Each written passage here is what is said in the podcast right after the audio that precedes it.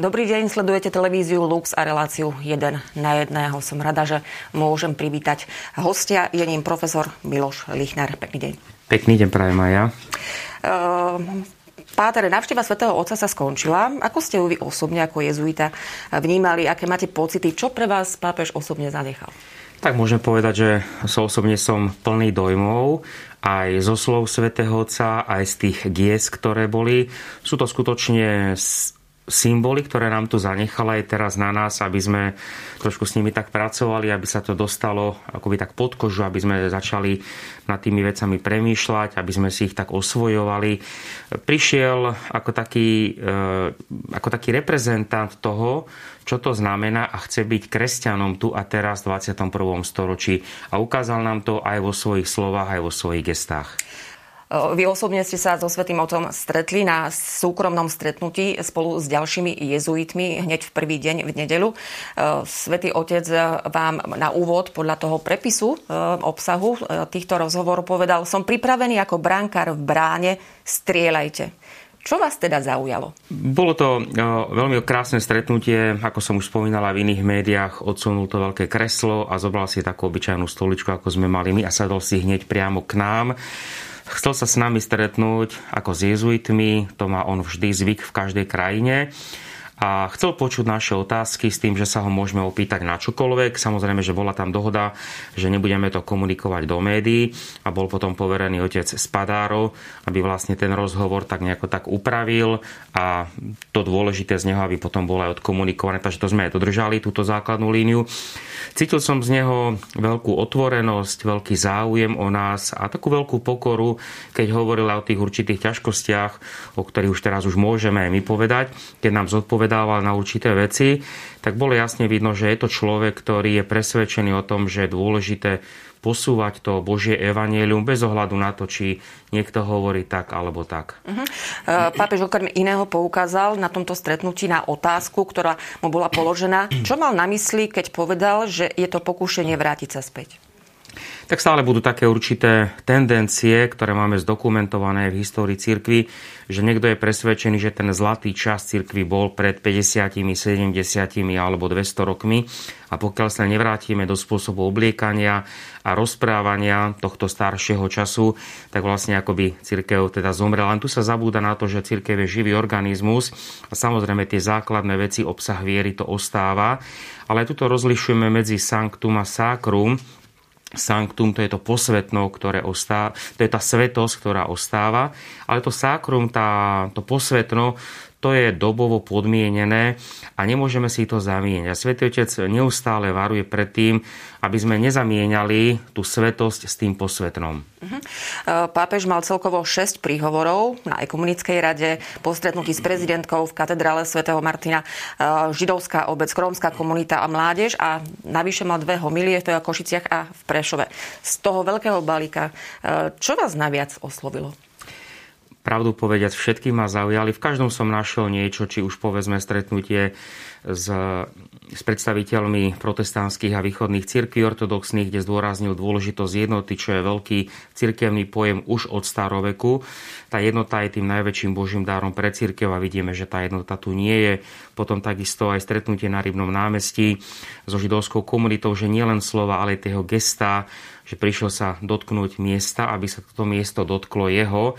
A takisto je veľmi jasne povedal a varoval nás pred tým, že boli ľudia a bohužiaľ asi aj budú, ktorí vždy budú sa snažiť oháňať Bohom, aby robili niečo zlé, ale s týmito ľuďmi Boh nebude. Takže to bolo aj také určité varovanie svätého Otca. On neustále varuje pred instrumentalizáciou viery, to znamená zneužívaním viery na politické a ekonomické ciele.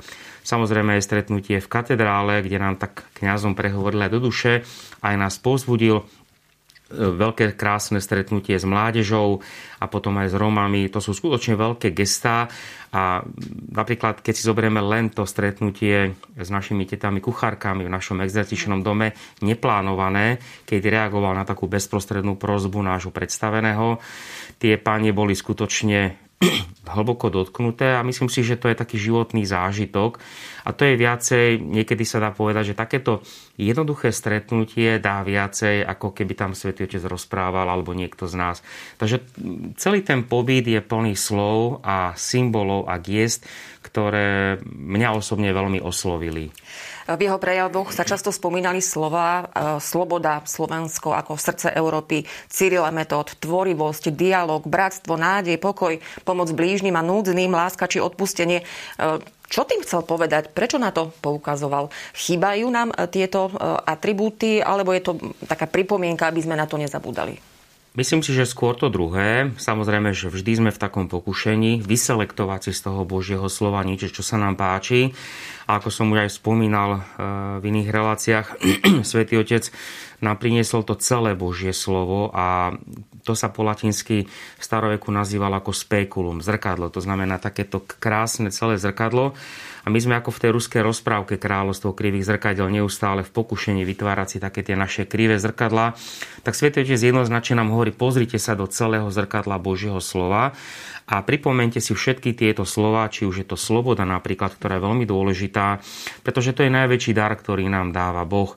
Boh dokonca ide až do krajnosti, že riskuje tú možnosť, že človek padne, ale slobodu mu Boh neberie. Neustále vidíme na pozadí ten krásny príbeh, alebo ja ho tak vnímam, o milostrednom Samaritánovi, ktorý sa zastavil pri tom zranenom človekovi a pomohol mu, ostatní ho obišli. A toto je to základné, od svätého Otca, ktorý vychádza vlastne z exegézy svätého Augustína Ambróza, kde nám neustále pripomína, aby sme v každom, ktorý je núdzny, aby sme v každom videli Krista. A to je základná, základné kresťanské posolstvo už od staroveku. Uh-huh. Na aké rizika e, pápež počas návštevy v tých príhovoroch e, poukázal, či už pre církev, alebo pre politikov, alebo spoločnosť ako takú? Myslím si, že dobre si tak povedať, že Svetý Otec hovorí každému z nás osobne. Asi by nebolo najmúdrejšie povedať, že povedal to tým politikom alebo tam tým cirkevným predstaviteľom. Svetý Otec hovorí každému z nás, takže aj mne hovoril, ale môžeme tak povedať jasne, že veľmi jasne Svetý Otec všade, kde je, odsudzuje tú inštru, to instrumentalizovanie viery, zneužívanie náboženských symbolov. Potom je tam dôležitosť aj takého zdravého asketického života, ktorý by sme mohli nazvať ekologickým životom. To znamená, že neplitvám a z toho, čo ho mám najviac, dávam tým, ktorí nemajú. A snažíme sa aj o to, ako to Svetý Otec, keby sme tak sumarizovali jeho myšlienku, aby tá nová generácia, ktoré odozdávame živú vieru, túto živú vieru mohla žiť na živej planéte.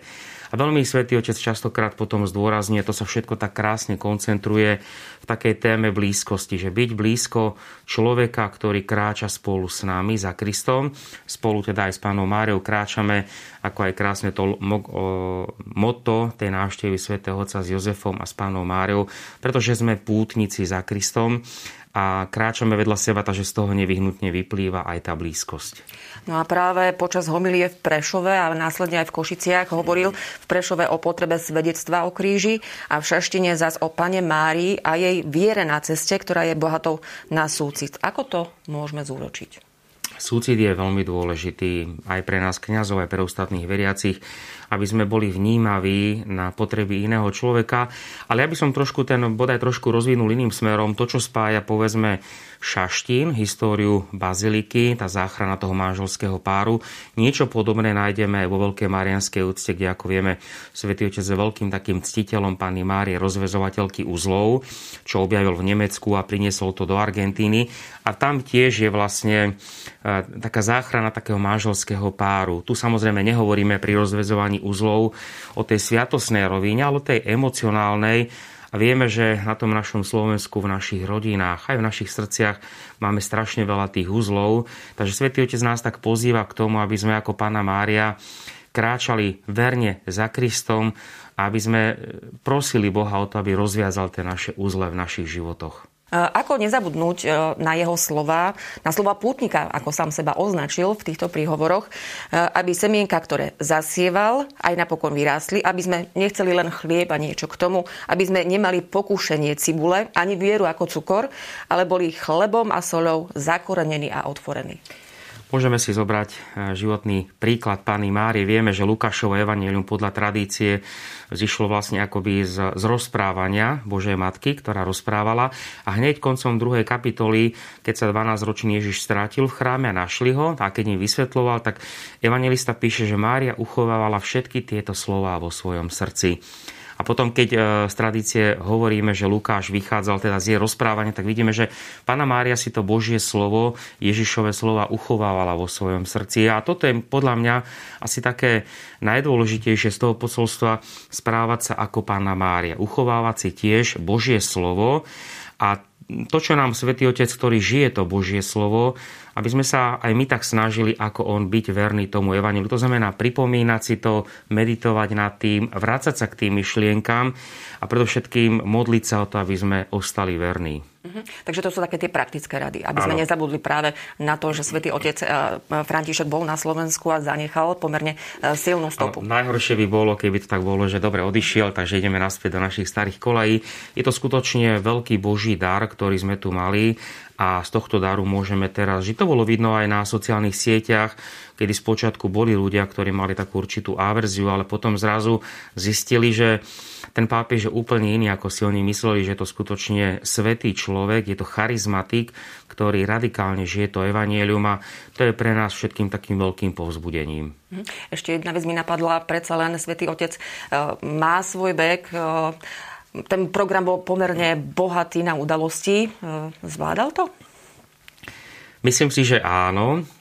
Ja osobne, keď som vnímal tieho, ten jeho program, tak myslím si, že to bolo veľmi preplnené, ale tu by som povedal tak, že veľmi veľa ľudí sa modlilo už pred príchodom za svätého Otca, modlili sa aj za ten šťastlivý priebeh celej návštevy a myslím si, že to Božie požehnanie, tá Božia ochrana bola cítiť z celej tej návštevy. A vieme z našich osobných životov, že keď sa za nás ľudia modlia, tak veci stíhame, ktoré by sme inokedy nevstíhali. Takže aj toto je tiež taký príklad toho, ako sa dajú meniť e, možné zlé situácie v našej spoločnosti kde je potrebné samozrejme aj konať, ale práve aj táto návšteva nám ukázala, ako veľa taká sprievodná modlitba o ochranu dokáže veľa spraviť. Aj v prípade človeka, ktorý má vek a tak ďalej, že dokáže zvládať, pretože tam je to Božie požehnanie. Ďakujem veľmi pekne. Tak to bol Miloš Lichner.